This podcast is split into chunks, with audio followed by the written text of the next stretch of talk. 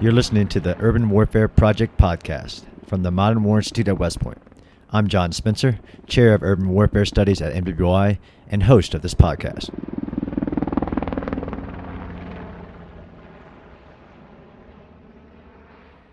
So today's guest on the podcast is Alex Giles. Alex is the Chief Commercial Officer for Iceni Labs, a UK based science and technology research firm with a mission to develop and deploy cutting edge solutions for a safer and more secure tomorrow. Alex, welcome to the show.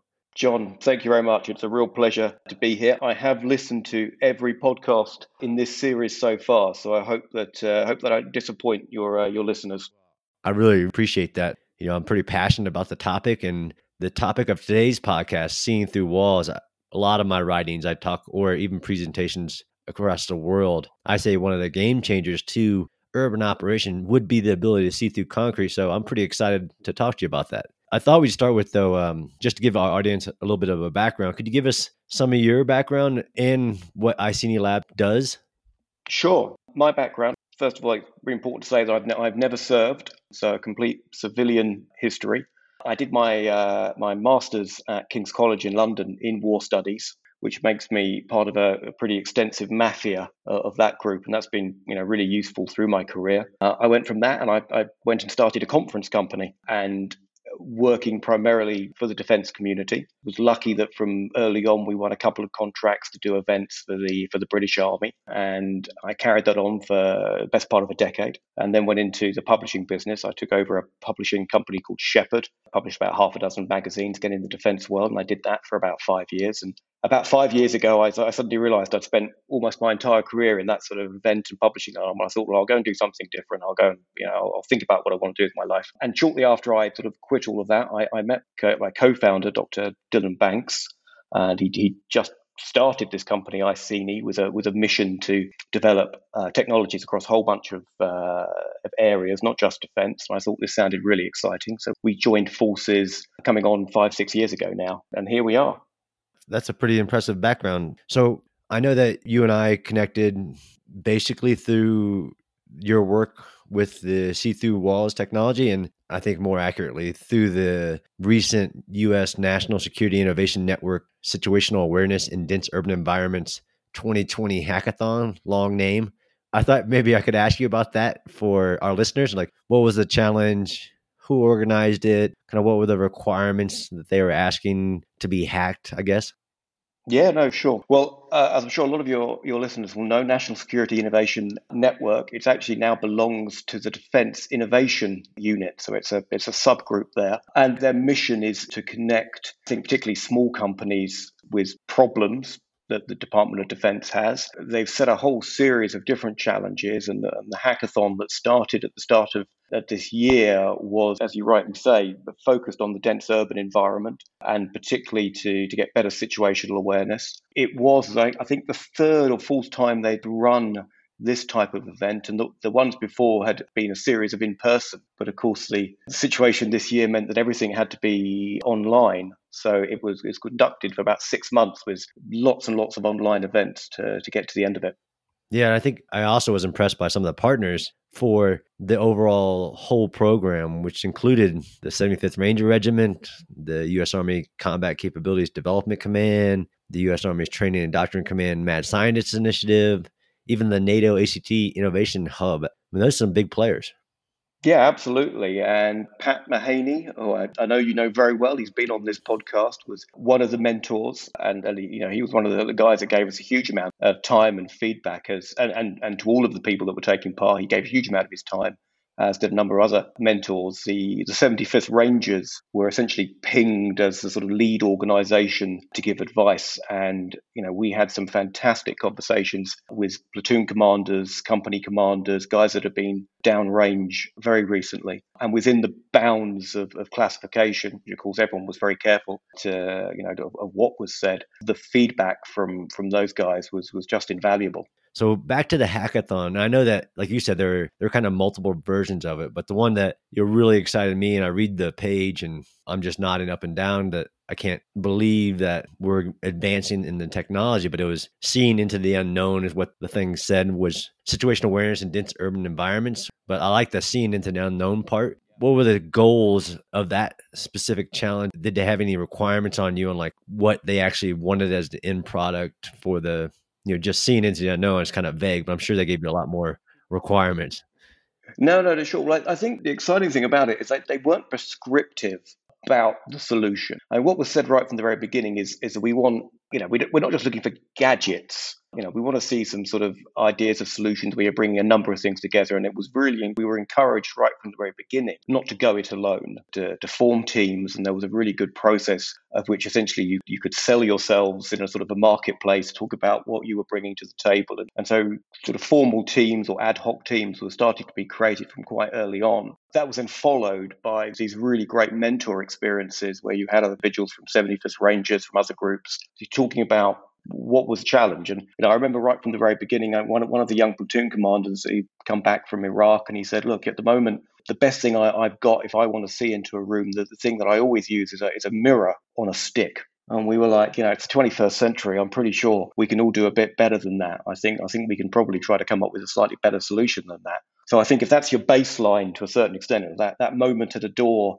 when the best thing that you can offer that young soldier is a is a mirror on a stick right now. You've really, you know, industry and everyone else has got to do a, a heck of a lot better than that.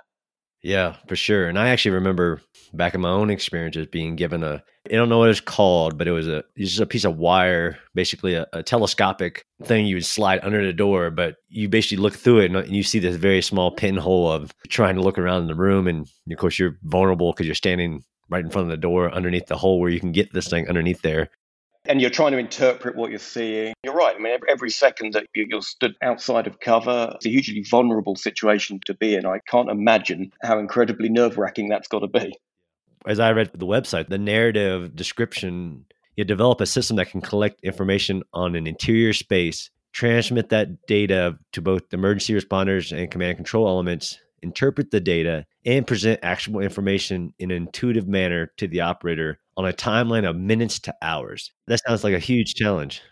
it, it is a huge challenge. And I don't think anyone should pretend right now, and I'm not going to sit here on this podcast and say, oh, yeah, you know, six, six months later, we solved that and, you know, we'll be deploying it you know next next quarter there's a very long way to go i think ourselves and a number of the other teams that developed some really clever ideas have given SOCOM, the Army in general, some good ideas and some good pieces of technology that we now need all to build on together. So, but yeah, that vision that you outlined there, there's still a way to go, but I don't think elements of it are not impossible. As I said, we can do a lot better than the current state of affairs.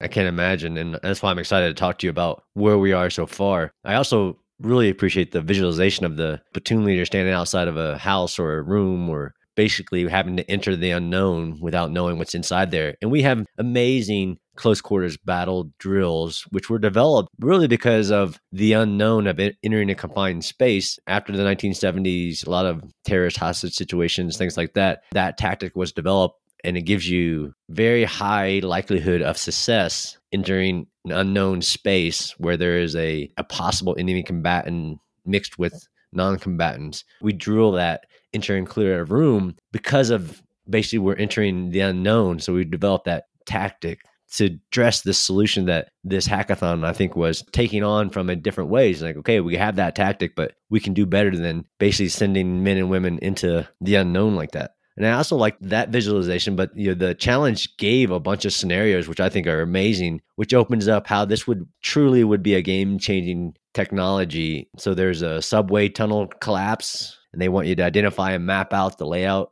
of open routes, identify closed routes, find any location of injured people, non injured people, where the first responders are versus where the, the people are, Another scenario is a fire inside a skyscraper. Again, identify the building layout, identify critically injured people or any people in there. And of course, you know, military guys, you know, we think of the more lethal scenarios, you know, a hostage rescue, building clearing scenario. You want to know if there's anybody in a room you're about to enter. But, you know, I, I do a lot of discussions about city attacks too, and just about how difficult it is when you have to clear building after building and not knowing whether there's not just enemy personnel, but if there's civilian personnel, which are always caught in the in the combat scenario. All those scenarios and and why I pushed how much this would be a game changer for all military operations. not just lethal scenarios, but into law enforcement, into first responders. In the modern day, how hard is this challenge of I just don't know what's inside that room? No, no, sure, sure. I mean, it's really interesting when you talk about you know the first responder situation. Our key partner here in the UK that we're developing our solutions with, they they come from a background where they're supported by the firefighters here in the UK. And the work they were doing was based around situations where firefighters they arrive at a burning house, and if anyone tells them that there's someone in still in there, they don't have a big discussion about it. I mean, they put the breathing apparatus on and they go, they pile in just to save life is always the absolute number one priority. So you have teams of two and four in breathing apparatus going into smoke filled environments where visibility can be pretty much zero. And currently, and pretty much all around the world, there's no real way of tracking those individuals once they go into those smoke filled rooms. So you've got a radio communication, you're talking back and forth to your command post, but you're doing a sort of a fingertip search, and they do this sort of thing, they, they go along the wall and they're just doing a fingertip search for survivors. If they become a casualty themselves at any moment, that's an incredibly difficult situation because they could be a foot away from their colleague and collapse and there's no way that their team knows that. And so that's when firefighters you know, lose their lives, a foot or so away from the people that can rescue them. So our partners were tasked with this idea of creating a lightweight tracking system, individual tracking system, using a combination of sensors, so inertia motion sensors, so essentially creating a start point, which of course in the military terms could be a breach point, but in, in this case would be the door you enter by. And that and some millimetric wave radar that you could begin not only to track yourself, but to actually start building up a picture of the room, that volumetric space in real time. So as, as you were working your way through it and going up the staircases, the guys back in the fire truck at the command post could then begin to understand where everybody was. You could tag points of interest. So as you reached survivors and then passed survivors back down the chain, you'd be able to indicate the number of people that you had found, which could then be collated with the testimony of other survivors of how many people were in the building to start with. And that obviously gives you data. Uh, and that's the kind of work that we were then bringing to this military led hackathon. And I think that was really one of the key things that attracted a lot of attention because, of course, that small unit situation of two or four people going into a very hostile environment for want of a better phrase, is pretty similar to the situation that you've described there, John, when it's you know that four man team that are supposed to clear a room. It's different but similar. Yeah, no. I actually say in a lot of my presentations to people that want to train urban operations, they want to train that four man enter and clear a room, which has, you know, if you back it up, the military challenges of entering that room. But what I tell people too, from my own experiences, you know, back yourself up to a leader task of maintaining awareness of where all your people are going through this operation and how challenging that becomes for that person outside the building down the street in his vehicle trying to okay i got one squad in this building i have one squad in that building or and how quickly that can overwhelm a leader. I'm sure you, the mentors of the challenge articulated that but crazy that that would be a capability for military or law enforcement or emergency personnel yeah, absolutely. And then, you know, we've been working here in the UK. Our customer group is similar to the group that we've been talking to in the US for us delivering capability to. And we've been lucky enough to take part in a number of exercises up to sort of company level urban exercises. And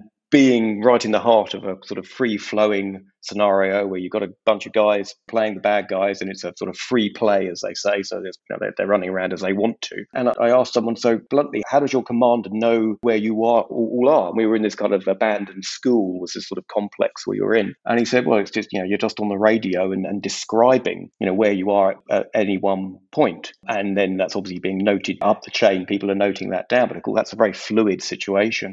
And you've got a state now where you are beginning to bring in sort of sensors into that platoon, you know, like a small UGVs and even small UAVs. I've seen, um, you know, Black Hornet UAVs be used or being tested, but there's still no way of creating that single visual picture that everybody can take part in and understand, even the most basic level, you know, what floor is everybody on you know, right now? How far away are you from each other? And if you indicate that you've got into a contact, that you've found the enemy, that that be able to be overlaid. And I appreciate that in the mechanized world, you know, we've had Blue Force trackers for well, 20 plus years now, uh, probably a bit longer. And you really want to try to be able to get that down, you know, hopefully to the individual of that Blue Force track.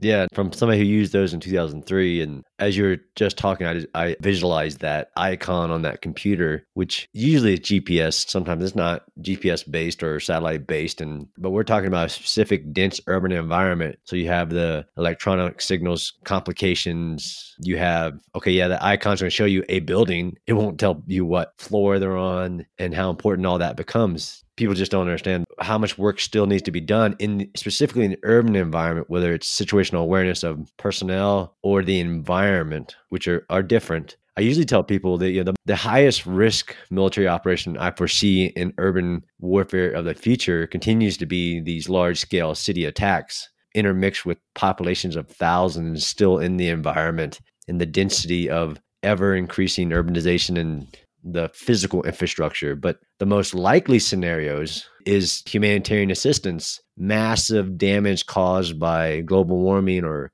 as urban continues to flow in coastal areas. We just did a major conference with the, the Indo Pacific region, who have the world's most number of megacities, but also is the highest risk to natural disasters from earthquakes, tsunamis, hurricanes, an increasing amount of damage that these events cause on the increasing urban world, how much, again, the simple ability to see through debris, see through walls becomes a major, like the major challenge when you're doing those missions of post disaster, post conflict operations.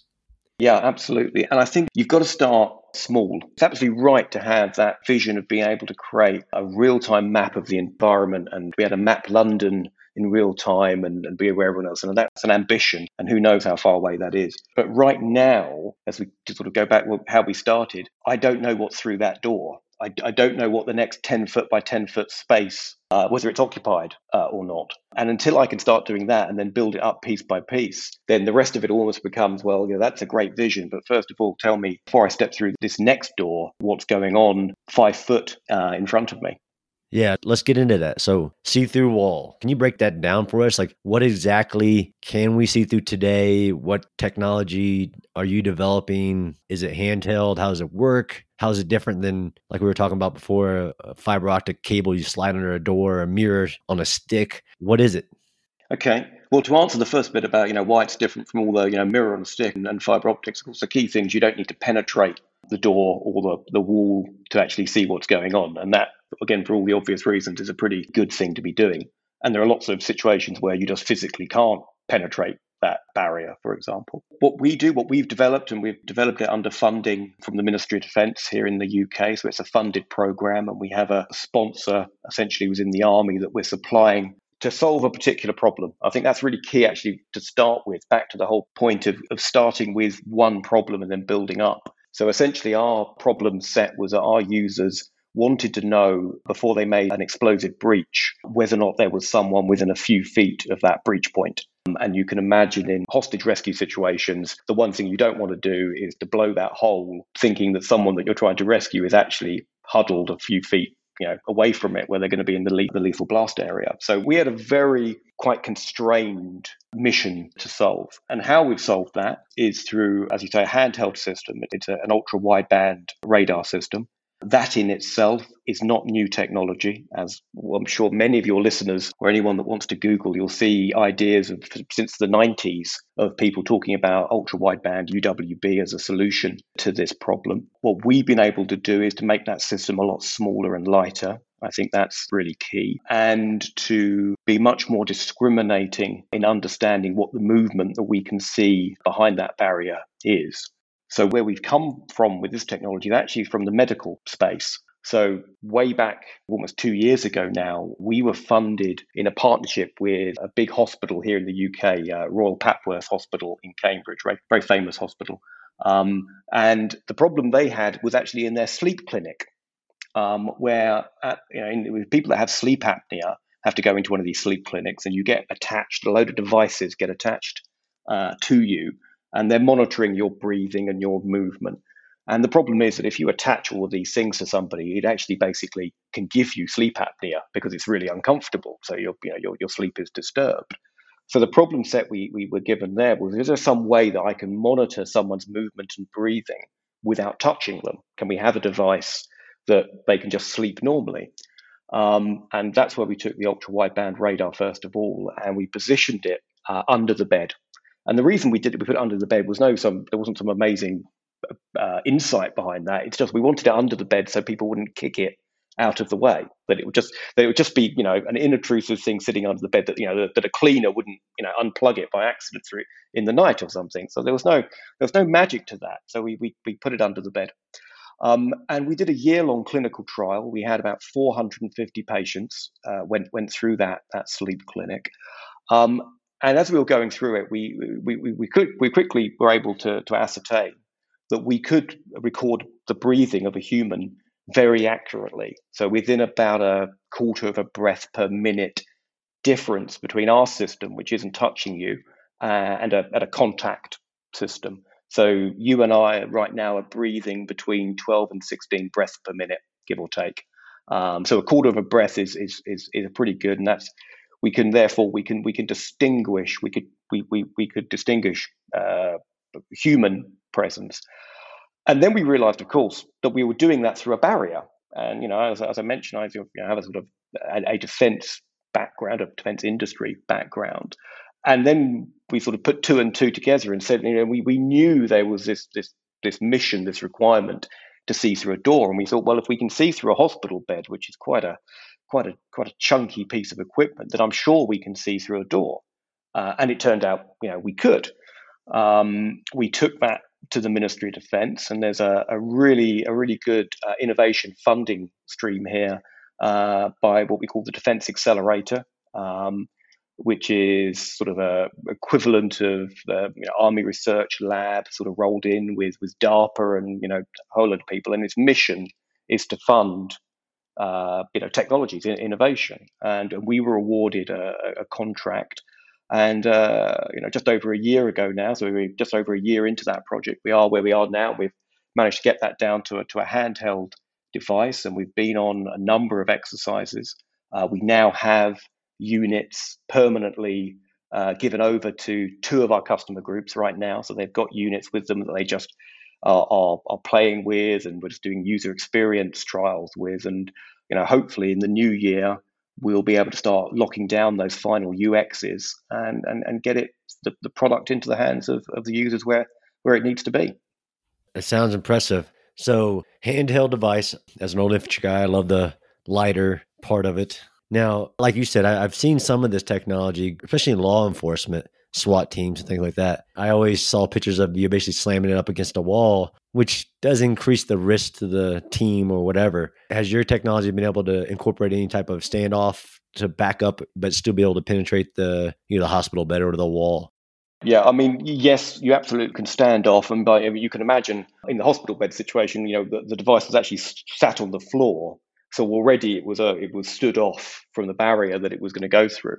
Um, we can stand it off. Um, we can also, of course, you can uh, connect it um, either Bluetooth, uh, uh, Wi-Fi, and, and, I recognize there are environments where you don't want to be emitting uh, a Wi-Fi signal, for example, or where, where your ECM is going to jam that. But that is a capability, perhaps, perhaps particularly in law enforcement, where perhaps that jamming is not quite as as much of an issue. So we can do an internal uh, throwing throwing the the image to uh, you know, a, a, device that, that stood off uh, so the user can be stood off. So yes, we, we can do that.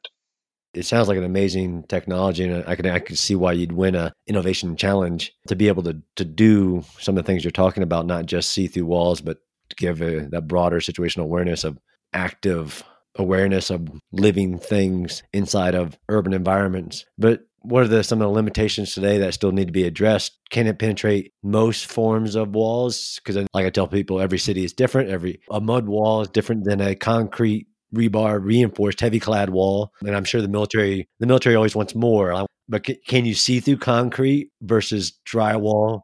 I knew, John, you were going to ask me. I reread your article on concrete this morning. I knew you were going to ask me that. I prepared myself. I, re, I, I reread that. Concrete uh, look, I mean, let, let, us sort of get down to the, the, the reality. We're designed, although again, our mission that we we set up in this particular device was to penetrate sort of modern interior barriers. So, what do I mean by that? I mean like uh, standard fire doors, which you see in office blocks, single brick, double brick, stud walling, all of those things, everything that a modern home uh, and a modern office is made of. So we, we need to be able to penetrate those and, and to penetrate uh, a decent distance through them and to get an accurate reading. And we can do that. If you want to start penetrating um, much thicker things than that, so the kind of you know really thick stone walls that you get in old buildings, you know here in the UK, then you need to use different frequencies and it's a different challenge and we we have uh, been working on devices that can solve that problem as well and and had some success but that's it's a follow on from the current mission that we're doing when you start talking about concrete and rebar then the reality is that we're a radar based system and that you know, if no one listening to this is, is going to be surprised to, to, to hear that you know, radars bounce off metal. So those are very challenging things to penetrate.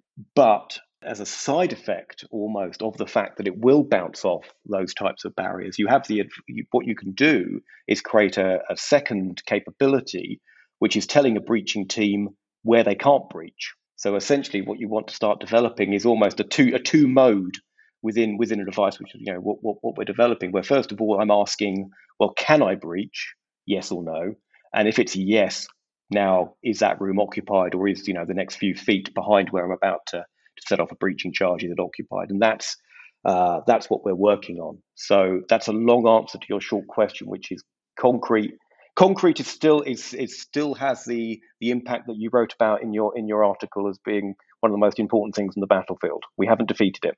No, I appreciate that, and and you're right. I'm such a fan of discussing concrete, but I'm also a fan of discussing building materials as I become a student of urban environments. And like you say, it's that's why when it's, you have a challenge like this, it's so multifaceted. You know, narrowing it down to evolving steps, starting with interior walls. But you hit on the head some of my other stuff about even if you talk about going through interior spaces, which most people point to the Israeli military concept of, of going through walls, never presenting themselves on the street or an alley. And then I think about that as depending if your military is trained in that, that takes some expertise, not just on uh, physically punching through walls with whether you're talking explosive breach you got to know what's on the other side of that. And but also you just the engineering of well is that the wall i should be trying to punch through? Is that a load bearing wall? Is it am I going to hit, like you said, am I going to hit steel? Am I going to hit a, a stud? Uh, I could see, yeah, I see immediate application of simple seeing right in front of me versus we all have our science fiction dreams. And I have my science fiction dream of basically a, a drone that can fly into a building and map it for you beforehand and or tell you whether it's a, even a building you need to care about because there's nobody in it and can I continue forward but you know, of course we can't get there until we address the first order baby steps not saying what you did was baby steps for sure. It's huge, especially to have standoff. I think that's to me, as a, a small time scholar of this work, not to have to slam a big device up against a wall to be able to see through it is huge. Yeah, I mean, absolutely. I mean, when we were, you know, we, as I said, we've had the benefit both of, of the of sort of the user group in the US and this, you know, user group in the UK. And it's only, I think, anyway, it, it's only when you're having that level of conversation you know, with with the you know the private, the corporal, the sergeant, the absolutely tip of the spear, that you realise some of these really basic things that kind of don't don't impact you as a as a civilian about how this would be used. Um, you know, when we first started thinking about it, we said, "Oh, well, you know, we'll stick it on a tripod, and it will sit on a tripod, and um, it will scan for uh, you know a period of time." And the guys were going, "We haven't got, you know, we haven't got time to set a tripod up. What are you, you know, what are you talking about? You know, be serious." And like, oh yeah, okay, yeah. So scrap that idea. You know, it's got to be, it's got to be handheld. It's got to be quick. And and I think that you know, we and, and we, we had some great conversations where, where we were very concerned at, at one point where we said, look, we, we feel we're pretty accurate, but we're not 100% accurate. There's all sorts of reasons why we might tell you, or the device might tell you the room is occupied, uh, but actually it isn't occupied, or, or, or vice versa. And and some of the guys said to us, look, that that's okay, because we never really trust any piece of technology. You know, our, our, our skills and drills for entering a room, we will always assume that there are people in there that are trying to kill us. You know, the, your, your technology won't won't completely change and shouldn't change how we approach that room. But there are a whole bunch of, of missions where you might want to make quick decisions about where you bypass, for example. So you just don't go into those rooms. So You know, you think about uh, uh, the Mumbai Mumbai situation where the the hotel was taken over, um, and of course the hotel's got hundreds of, of, of rooms, hundreds of, of bedrooms, uh, and only a, a, limited number of attackers. So you could imagine in a similar situation, just wanting to go down a corridor and making a very fast yes no of which of these rooms had anybody in them at all, and and and that you, you, you obviously you're at risk, but in those situations, you know, risk is, is is just an accepted part of what's going on. But if you can just have a discrimination and get down 10 rooms to one room where lots of movement and, and the system is kicking off straight away, then that's going to be directing um, you know, your next sort of kinetic activity. No, you're singing my tune, and, and you probably know that I was in Mumbai studying that attack last summer. Yeah, last summer we went in, and the main hotel, which was held for three days, as a you know former infantry guy, of course we're studying the overall city and, and the actions of the. But that one main hotel that was held is a labyrinth. I mean, it, it is a nightmare to think about. But walking around, and it has so many different aspects of any hotel I've ever seen. The hidden doors, different passageways, and don't get me started. Uh, yeah, absolutely. But I mean, that also speaks to some of the challenges of, of, of, urban training. And I know this is something that you've you've talked about a lot yourself. But you know, one of the things I've noticed, um, you know, training environments when you talk about clearing a room, um, the rooms are not representative in general of a real uh, room. So you know, you'll see the guys breaching into some 10 foot square or 20 foot square place, but the actual room itself will basically be empty. There'll be like a couple of sticks of furniture. And you can you can almost appreciate why you don't you know you don't want to you know you haven't got the money to to to, to furnish these things you know properly, but it but it does create a challenge because you know I'm I'm sat here in a in a 20 foot by 20 foot space, but it's it's one of our en- engineering rooms I'm, I'm sat in, and and so we've got lots of racking, we've got shelving, we've got cupboards, um, it's a bit of a sort of funny shaped L shaped room. It, it, it's incredibly complex by itself. So you talk about, you know, mega cities being incredibly complex, and you're absolutely right. But a single room can be incredibly complex. And that I know, you know, I don't have an answer yet to that to that challenge, but I think that's something that's going to have to be addressed with all technologies. Is that they they can't just work on a on a training area where they're put into a you know, a sort of 10 foot empty box, which pretends to be a hotel room or a, whatever room it's, it's pretending to be. You know, you really got to start getting out into into real environments and understanding exactly what a modern office block is full of and, and, and run your technology, you know, through through those environments, I think. Absolutely. I have a friend, a company called 4GD, that's really investing heavily in creating a realistic urban training environment, which I think, just like you said, when we train in these open spaced, open cinder block rooms with nothing in them, maybe throw a couch in there that somebody donated, how it leads to not only bad habits, over reliance on your tactic, but also leads you to not truly face the challenges, which is what we don't want in military operations, truly face the challenges of the operating environment because we say it's too hard to replicate. Where even your technology, like we were talking about earlier, not only does it address a challenge, but it also incorporates a new, not just a new piece of equipment, a new piece of information feed, which in the human space, in the cognitive space of this challenge, it's really hard to replicate. Again, the, all the decisions that have to be made, all the information feeds. And that's why I love discussing not just the see through capability, but what, what that'll do to your operations once you have that technology and it's a new piece of information feed that you're getting. How does it change your approach to the environment? For sure, and I think you know the, the other thing that's not talked enough, I think, about is is the logistics, of course, of, of, of the urban environment, of the, the pressure on your logistics chain. Because again, back to the, the situation where you know, you're taught how to clear a room, and let's say, and you know this much better than I. I'm just again talking from from a civilian point of view, but you know the drill is uh, a you throw a grenade in, you know either either you know either a flashbang or a fragmentation, and you might you know half magazine to the right and half magazine to the left or whatever the drill is, and and, and then the room is considered clear. Uh, but of course, back to the point that urban, modern urban environments are so cluttered, you, are probably not going to be able to to um, neutralize all the threats just with that because people can just be hidden behind a sofa or hidden um, you know behind a, a, desk or all sorts of things that that, that, that constitute as, as cover rather than um, rather than concealment and so your your logistics burden per room can be three, four, five times perhaps what you've trained for. Um, and therefore, I suppose devices like ours and, and that other people are developing, if all that we're doing is telling you the places not to go to first of all, we're just telling you where you need to concentrate the main effort, then you're helping with the logistics burden as well, I hope.